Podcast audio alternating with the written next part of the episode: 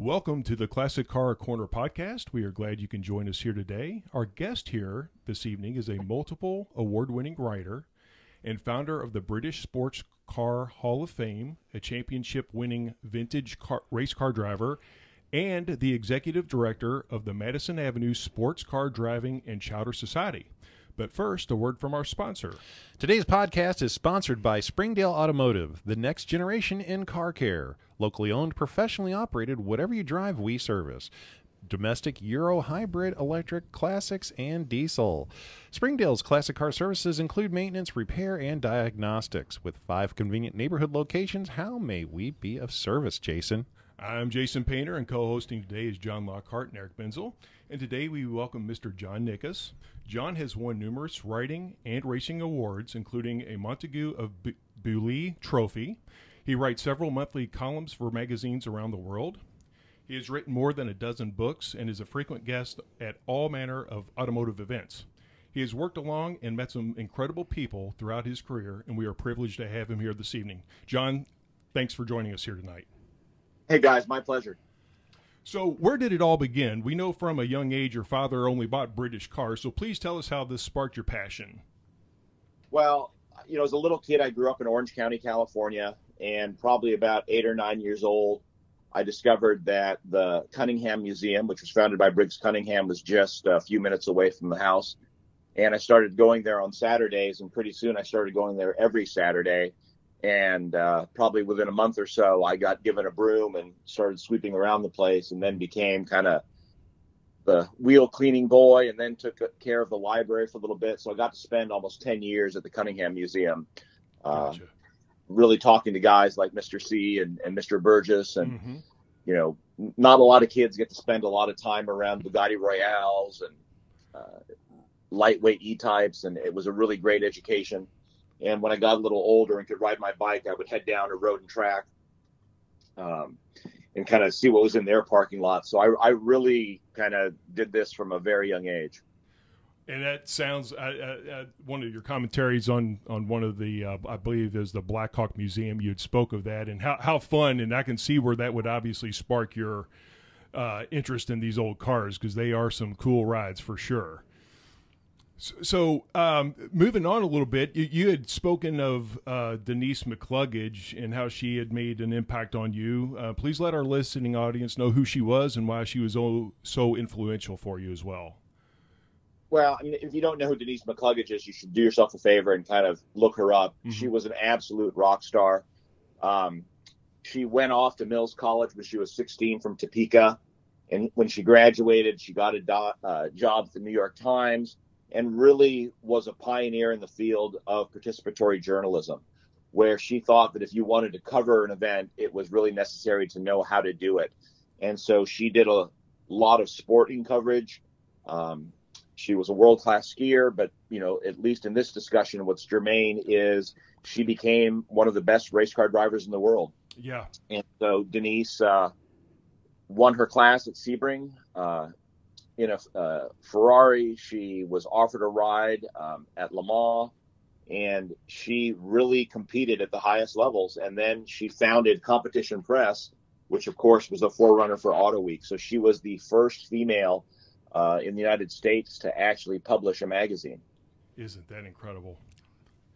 Um, so- and I was lucky enough to kind of meet up with her early in life, and she was a great mentor and, and in terms of teaching me how to write and what to write and what mm-hmm. things are important. Um, I've had a lot of very good writing mentors around, um, people like Graham Robson and John Zimmerman. Mm-hmm. And, you know, obviously as I get older, you know, there are so many people I've had a chance to work with that I never would have thought I would have had the chance initially. Right. So, um, Denise was just an amazing, amazing woman.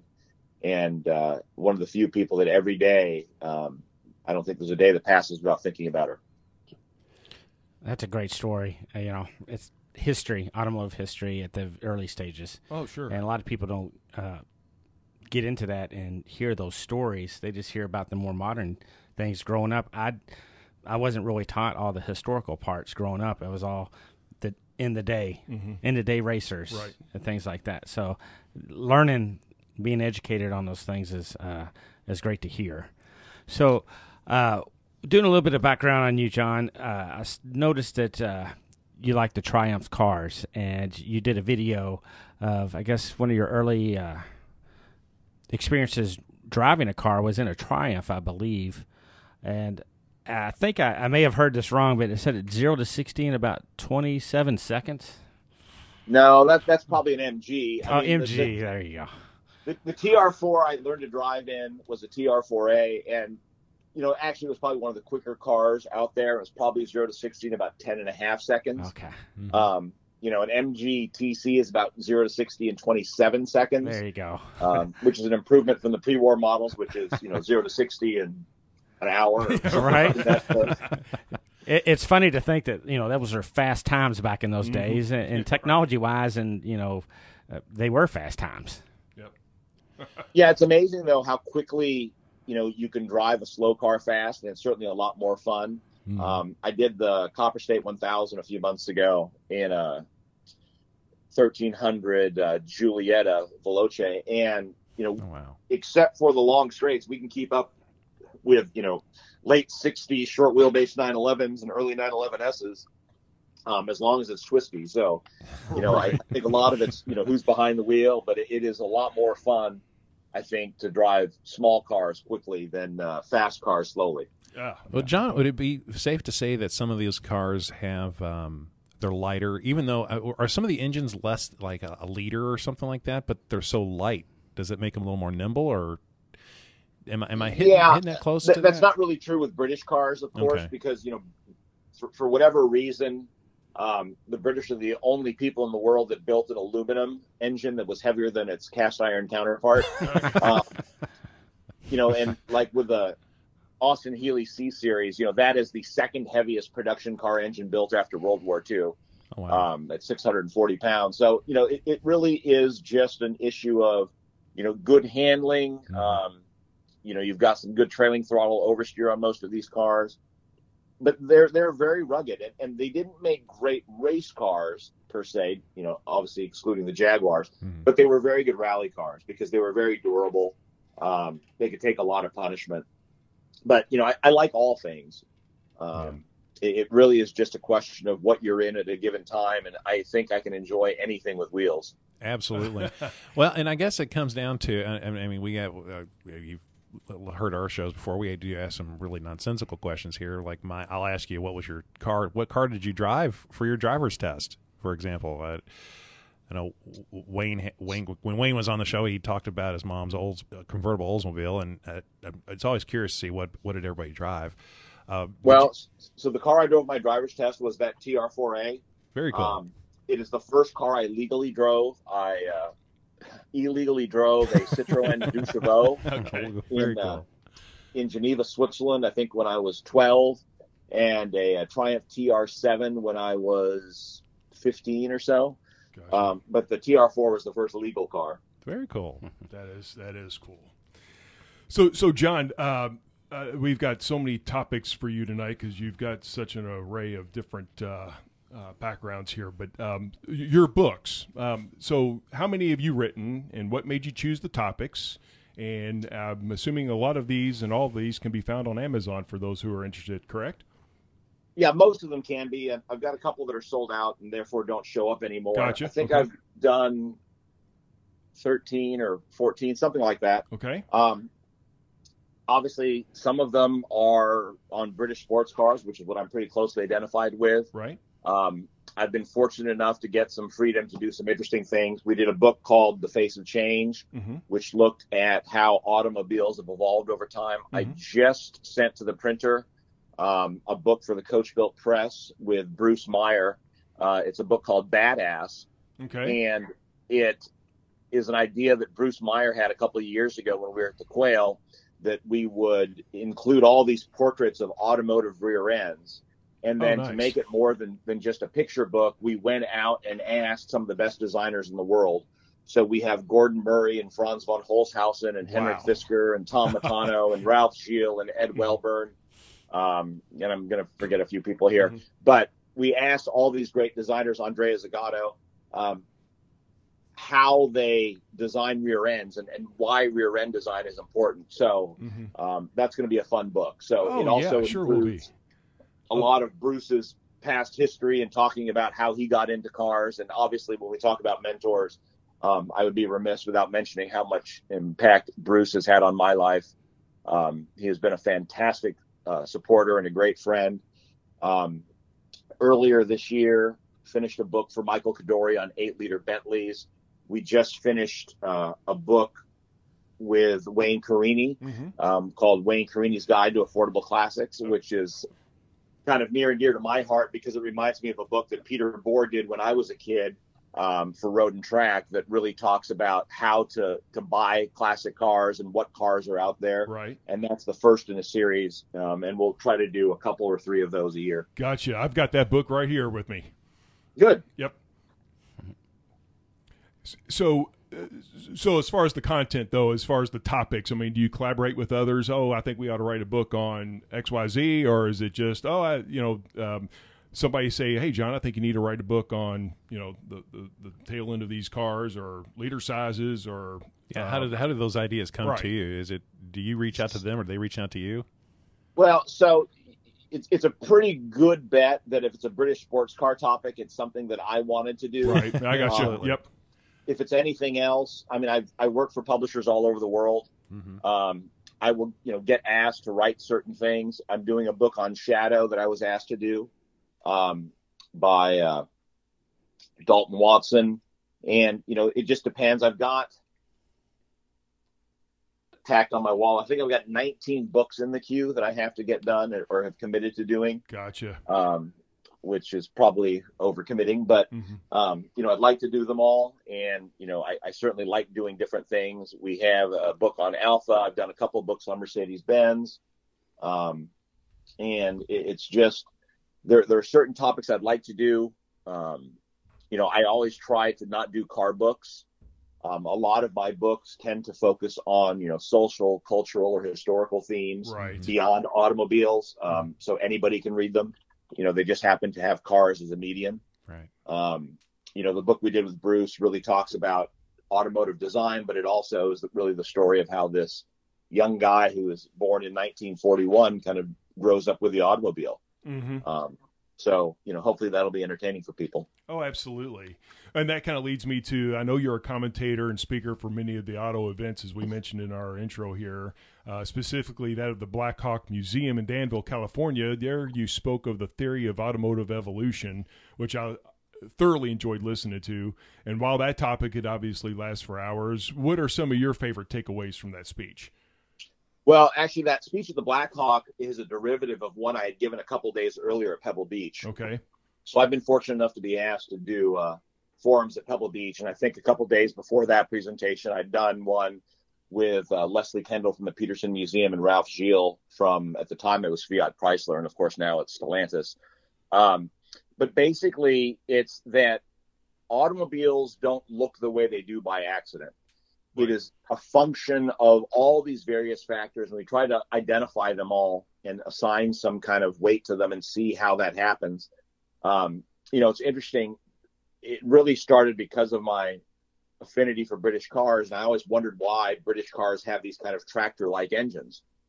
And the reason is um, the RAC tax structure that was imposed very early on in the motor cars development um, penalized bore but didn't penalize stroke. Hmm. And so that's why you had these very long stroke, big torquey tractor engines. And in Italy and Germany, they taxed overall capacity, which is why you had these very efficient engines. Um, and of course, in the U.S., they didn't tax anything at all, and that's why you had 12 and 16 cylinder engines. Right. But that is one issue of where you know the financial tax structure affects how automobiles evolve. Mm-hmm. A lot of times, it's the geography. You know, places that have narrow roads um, tend to have narrow cars, or cars that have winding roads tend to have cars with you know well spaced gearboxes.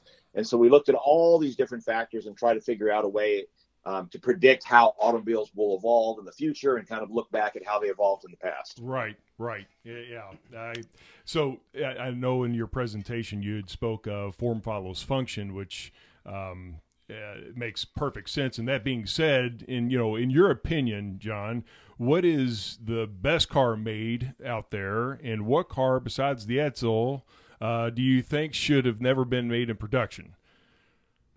Boy, you know, it's funny. Over the last year, um, I've done a lot of chowder talks where we've had a lot of car executives and designers on, and I, I think we must have had probably 15 or 16 over the past 12 months, and we're all pretty much in consensus that the Aztek was a mistake, not in Right. what it was intended to do, but in how it came out. Mhm. Because you had so many kind of, um, I guess, competing interests that weighed in on how the car looked at the end of the day, and so it was really a compromise Right. and for me, you know, I really like kind of on, on one end, I like single purpose machines. I think my favorite cars of all time are probably like a Jaguar D Type, um, a Ferrari 166, or a 250 short wheelbase. Um, you know, those are close to perfect cars um, where they look good, they drive amazingly, and you know they do what they are supposed to do. Um, you know, but but there are just dozens and dozens and dozens of great car designs. Um, and you know, we've had this Monday night Zoom group um, since the pandemic struck, which is just comprised of an amazing group of people. Mm-hmm. And we have you know picked our favorites. We've picked our favorites from the various decades. Um, and you know, certain cars always get identified, and, and it's things like the D Type or the 250 short wheelbase or the GTO Right. that, that people really seem to, to coalesce towards, or an Alfa 8C. You know, I, I Mhm. think if, if you don't know what an Alfa 8C is, a 2.9, um, you really should do yourself a favor and, and do some investigation because, you know, this was the supercar before supercars existed. Gotcha. Well, John, let me just, just take a quick moment here and ask our listeners to please check out our sponsor, GD Hearing. GD Hearing provides options on insuring not only your classic car, but for all of your collectibles. Please check them out at gdhearing.com and visit us at our website, theclassiccarcorner.com, where you can access our shows, learn more about us and what we're up to. We're speaking with John Nikas. And I, I, I guess, uh, I think everybody has like a, when we say what's your favorite of all time. That's hard because, uh, like you're saying, form and function. What what what would be my favorite car for X purpose? Uh, racing, touring, taking the family, taking the tribe cross country, uh, and then I guess the other part of that is you're answering the same question that I've had with the fellows down here is why did X company do this? Um, they've made reliable cars in the past. Why did they engineer it to have to have the engine come out every 30,000 miles? That seems rather expensive and tenuous. Why? have you had any uh, uh, more modern cars where you where you look at it and you and you have the conversation of now what were their engineers thinking? Because it doesn't seem very practical for someone who buys it that's going to have to maintain this. Is there anything that just pops into your mind that just says that one still has Well, a scratch in her head? Bad engineering. You I, I think any modern car um, is not meant to be maintained at home anymore. Um, I'm a fairly handy guy, and I, looking under the bonnet of almost anything, would have a hard time trying to identify any single component underneath all that plastic. So I, it, it's just a matter of priorities. You know, BMWs no longer have um, dipsticks. You know, they're not meant to be um, fiddled with at home, and so you know that's just a function of um, what people want, um, what manufacturers want people to do. So, you know, it, it is frustrating, certainly from a home mechanics perspective, but, you know, entirely understandable um, that the systems are so complex that you don't want some guy under a tree uh, monkeying around under there. Right. Could they be a little too? Com- I mean, because we've talked about that about how if you don't have an Autel scanner or something, one of those types of of uh, computer systems, just to plug in and see what's going on, you're not really going to get very far as a shade tree mechanic. Yeah, I mean, you know, any British car owner is a very good diagnostician. Um, and you get to use all of your senses. You get to use your hearing and your smell and your taste sometimes. um, you know, and that's something that, that's pretty far removed um, in modern cars. But you know, some of the basics still apply. But you know, it's it, is amazing though. You know, growing up with a TR, you know, I check the oil not just every day, but sometimes every hour, every trip. Gotcha. Um, you know, in a modern car, you never check the oil. You never do any of those things that you're you're you know um, indoctrinated to do because the cars are so reliable. You know, originally most cars built in the 50s were designed to last for three years. Mm-hmm. Um, you know, and a, a fairly good Toyota Camry will last 300,000 miles. Right, right, So, you know, we, we definitely have much better automobiles now than we ever had before. right. No, I agree. That's true. You know, you always grew up with the old do the pre-trip inspection, check the oil, check trans fluid, check the coolant, make sure you have everything in there, and Tire pressure. Yep, that's right. Absolutely. Uh, John, um, I know at one point uh, you had led a charity called Drive Away Cancer. Um, th- this speaks highly of you because of your involvement and your awareness. Um, this is worth noting because you had driven a 1953 Healey, I believe, from coast to coast. Um, and I believe the story has it that you've accrued over 300,000 miles on this car.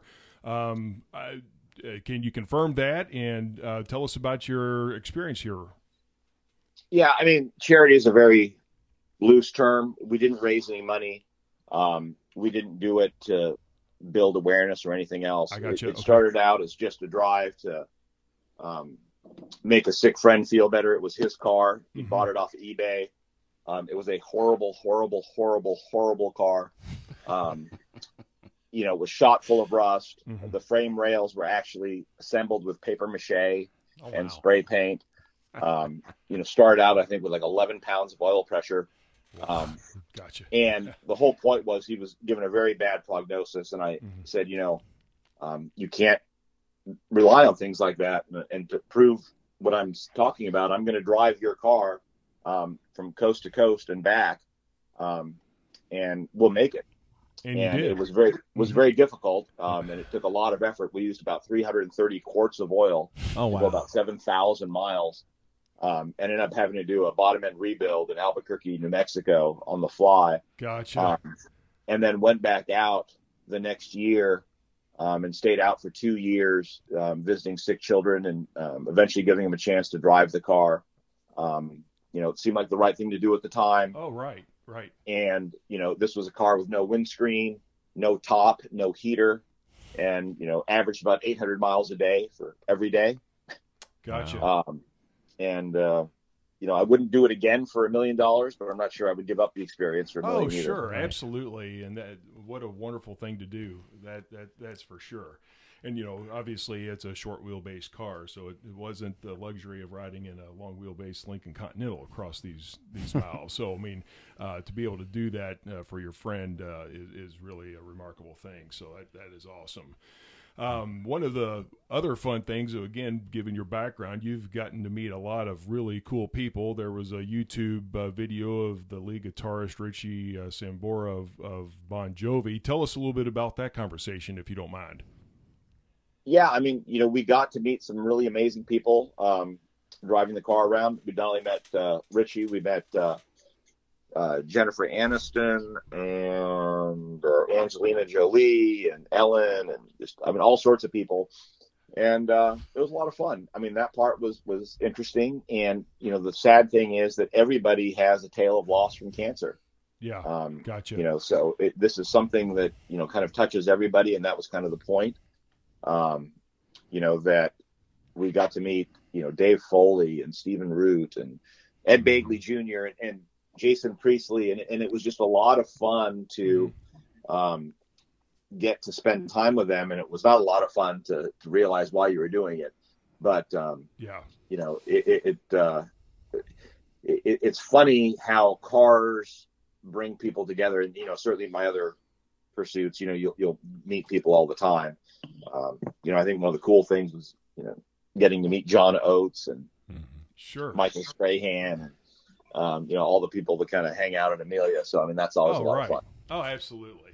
Sometimes it's not the cause, but the effect that a car Yes. can have on people. Yeah, that's right. and and that's and that, that that's one of those common things that you know it doesn't matter where you come from but if you have an interest in cars man we both have something in common and we can just Yep. and we have a great conversation about that and one of those conversations I, I listened to you have a, a, a, a mini podcast podcast but of YouTube videos of you having having talks about, talking about let me find I used to speak for a living so let me try that again um where you've talked about the history of British industry uh, post World War II. And, and, you, and you talk about it pre World War II, and then how they came back because again, industry in there in those areas. Post World War II, it was rubble. Uh, industry in most of Europe, in Europe, uh, in in London and England, was really almost non-existent because of the war. And and you talk about why England had challenges, more maybe more challenges than uh, Central Europe did, uh, based on how policies were enacted, but then how the car industry really did save British industry, and and it, it, and there's a really cool. You know, we're getting to a really fun little nugget of trivia here towards the end of this. But if you'd like to, uh, to talk about that for just a little bit, because I think that is so fascinating about how the car, as, as your book says, the car saved Europe, uh, saved England yeah, I mean, and so this kind of all sprung out of um, a book that I did called Rule Britannia When British Sports Cars Saved a Nation. And it wasn't that England had been reduced to rubble from the war. Um, obviously, you know, having never suffered from invasion, they actually fared off pretty well. Hmm. Um, but they financially were devastated. And after the conflict, of course, if you know your history, um, Winston Churchill was voted out of office. A new labor government came into place, and the United States stopped lend lease without warning. And so Britain was essentially broke. And a number of things happened that by 1947, the situation had grown increasingly dire, um, such that there was, you know, a, a, a, strong doubt whether the country could actually survive. And so, even though Germany and Italy um, were getting Marshall Plan money and these industries were kind of sprouting out from nothing, um, Britain didn't have any of those advantages. And so, the Labour government issued an edict for companies to export or die. And the only way you would get steel or aluminum or rubber or wood would be if you would sell your products overseas. And so the one part of the British economy that responded uh, with alacrity was the British motoring industry. And, you know, about 90% of all British sports cars were exported to the U.S. because um, they could earn hard dollars in return because what the United States did was give them an emergency loan, which in the history of the U.S. government is the only loan that has ever been repaid. And it was such a significant loan that it wasn't repaid until 2006, but it was repaid nonetheless. Wow. Um, wow. But, you know, these little car manufacturers, and we talk about British car manufacturers, we're not talking about GM or Ford. Um, you know, most British car manufacturers are men in sheds. These were very small outfits um, if you looked at MG or Austin Healey, you would be stunned at how kind of small and communal their factories were. But these little sports cars um, earned enough hard dollars to build the modern British state. And without them, I don't know what Britain would have looked like in the 20th century. Wow. Would you say that during that time it was probably a while? I mean, obviously they were building to survive, but you had a lot of exciting and various designs coming out at that time yeah, I mean that's kind of you know necessity is the mother of invention. Mm-hmm. Some of the designs were were you know ahead of their time, like the the Mini from Alec Issigonis, um, or uh, Malcolm Sayer's E-Type, and some were you know really pre-war designs like the MGTC. Um, so you know the nice thing about the British sports car industry is it runs the gamut from you know fairly advanced to uh, you know not far removed from a tractor. right, absolutely, and and, and in your conversation about this, it leads to answering the question of which uh, I never knew until I, I until I listened to you. Why does James Bond drive what he drives? Because William Lyons said no when uh, Cubby Broccoli asked for three E types. Um, he didn't think he could spare them from inventory because it was selling so well. Um, and so he went to Newport Pagnell and uh, Aston Martin uh, was thrilled to give him uh, three examples for the movie, and that association has essentially continued unbroken, except for some dalliances with Lotus mm-hmm. and BMW uh, for gosh now sixty years. Isn't that something? That is neat. You know, it's amazing hindsight. uh, right. But you know, Jaguar didn't seem to suffer from lack of exposure by not having no, it in, no, in there. But it'd been really cool if that Jaguar was in the movie. Oh yeah, sure. That's right. Yeah.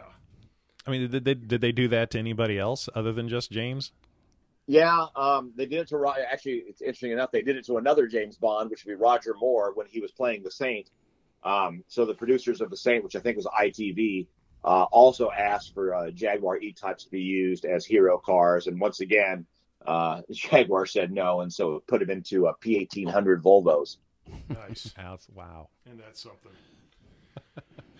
yeah. So, so here's another little fun tidbit while we're talking about trivia. It was, um, and I believe I got this from you too, John. Was uh, you know your several designers were credited for having invented the mini skirt. Do, do you care to tell our listening audience uh, how that got its name?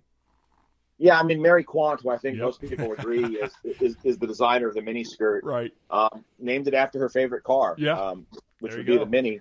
Mhm. And you know, had no. I don't know how many female listeners you have out there, but Mhm. you know, the most iconic handbag um, for most women is the Birkin bag, um, which was designed um, by uh, Jane Birkin, uh, apocryphally, or, or or maybe not, um, because she was in the back of an E-Type uh, one evening, um, and the handbag she had kind of dumped all of her contents out. So the Birkin bag she created um, to kind of keep everything inside.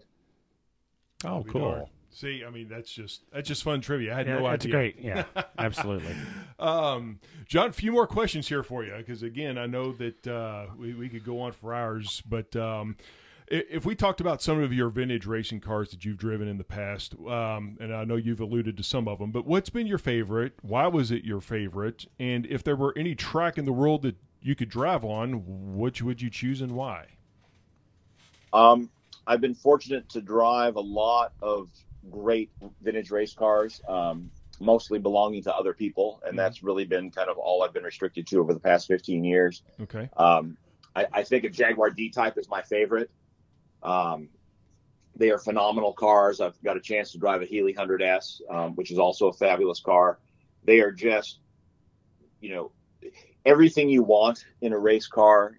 And an E-Type, you know, is a fantastic sounding engine, but that XK and the D, um, which of course is essentially the same engine, just sounds so much different um, at speed that I don't think there's anything like it in the world ah, gotcha, gotcha. you know, and, and the favorite event that I've done is is the Goodwood Revival. Um, I don't think that there's a better event in the world. Um, Mhm. Not even the Monterey Historics, I think, can can hold a candle to it. I gotcha. You know, to see all those people dressed up in their period dress, hmm and you know, I, I think that if you have not done that, it's something you have to do, and hopefully, God willing, we'll be able to do that soon Gotcha. um, and get back across the Atlantic. But you know, those are the kind of vintage racing events that are fun. And, Oh, and sure. over the pandemic, um, I got a chance to drive Lime Rock several times, um, which is a track I've not yet driven.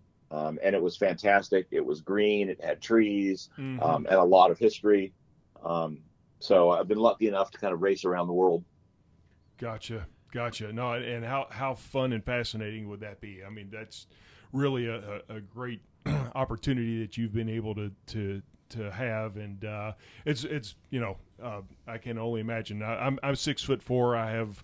Uh, height challenges in some of these smaller cars, but uh, just to be able to get behind the wheel of anything that would be fun and powerful on some of these um, tracks would be an absolute blast. So uh, we're not too far from the National Corvette Museum up here in Louisville, Kentucky. We're about a oh, I guess an hour and a half away, and um, there's a driving experience that I think that we're going to try to take advantage of here in August. And uh, McLaren would be a car we're going to be taking out, and obviously the uh, the latest model Corvette uh, is going to be one of our drivers out there. So that that'll be uh, that'll be my experience here coming up here pretty soon, which will be a lot of s- lot of fun. Um, la- lastly, uh, um, John, uh, Cape Coventry and the VRL. Do you want to do you want to touch on that for us? Well, I mean, the VRL is just Stephen Page's Vintage Racing League, and, and it's a great resource for racers. And Cape Mhm. Coventry, of course, is the moniker by which you know I do most of my own private driving. Gotcha. But Okay. you know, I, I am six three with a size 14 foot, gotcha. um, and I've managed to get in some very very small cars. gotcha. And Right. If if you really have the chance, I would go to a Skip Barber Racing School or a Bondurant School. Um, and get a competition license because you know there are few things better in the world than being able to drive a car as it was meant to be driven. hmm And, you know, as I've gotten older and maybe less competitive um, in some cars, I've, I've started to do a lot of pre war cars. Um, and it's one of those things that it, it doesn't matter what you're driving. Um, it, it's just fun to be behind the wheel. It is right. I agree. Yep. No, I agree. Absolutely. Um, yep. So, John, I, I, just again on behalf of uh, John, Eric, and I, we really do appreciate your time. We know that you've got uh, some travels early in the morning, and uh, you've got a lot of events uh, ahead of you. So, we are going to let you go, but we have really enjoyed speaking with you. Your your history, your knowledge, and experience has just been so informative and such fun to talk about here tonight. And certainly grateful for your time and support um, here this evening. And you've got an email that if people listening would like to email you, it's motoringwriter, W R I T E R, at gmail.com. Is that correct? That's right. And I do have an author's page on Amazon that you should be able to find okay. most of the books. Okay, uh, great. That I've done. And, you know, certainly keep your eye out. We'll have uh, Bruce's book released at Pebble Beach this year. Um, and then we'll have a second edition or second volume of Wayne Carini's Affordable Classics out. Gotcha. Um, and then, if we're fortunate, we should have one more out by Christmas time. Very good. Well, we certainly look forward to do, uh, to seeing these books come out for sure. So, again, thank you. And for our listeners of this podcast, please like us on Facebook and Instagram. Subscribe so you're notified of new shows, and please leave us a review. Remember to check out our new website, www.theclassiccarcorner.com. And thanks for listening. Until next time, happy motoring from your friends here at the Classic Car Corner podcast.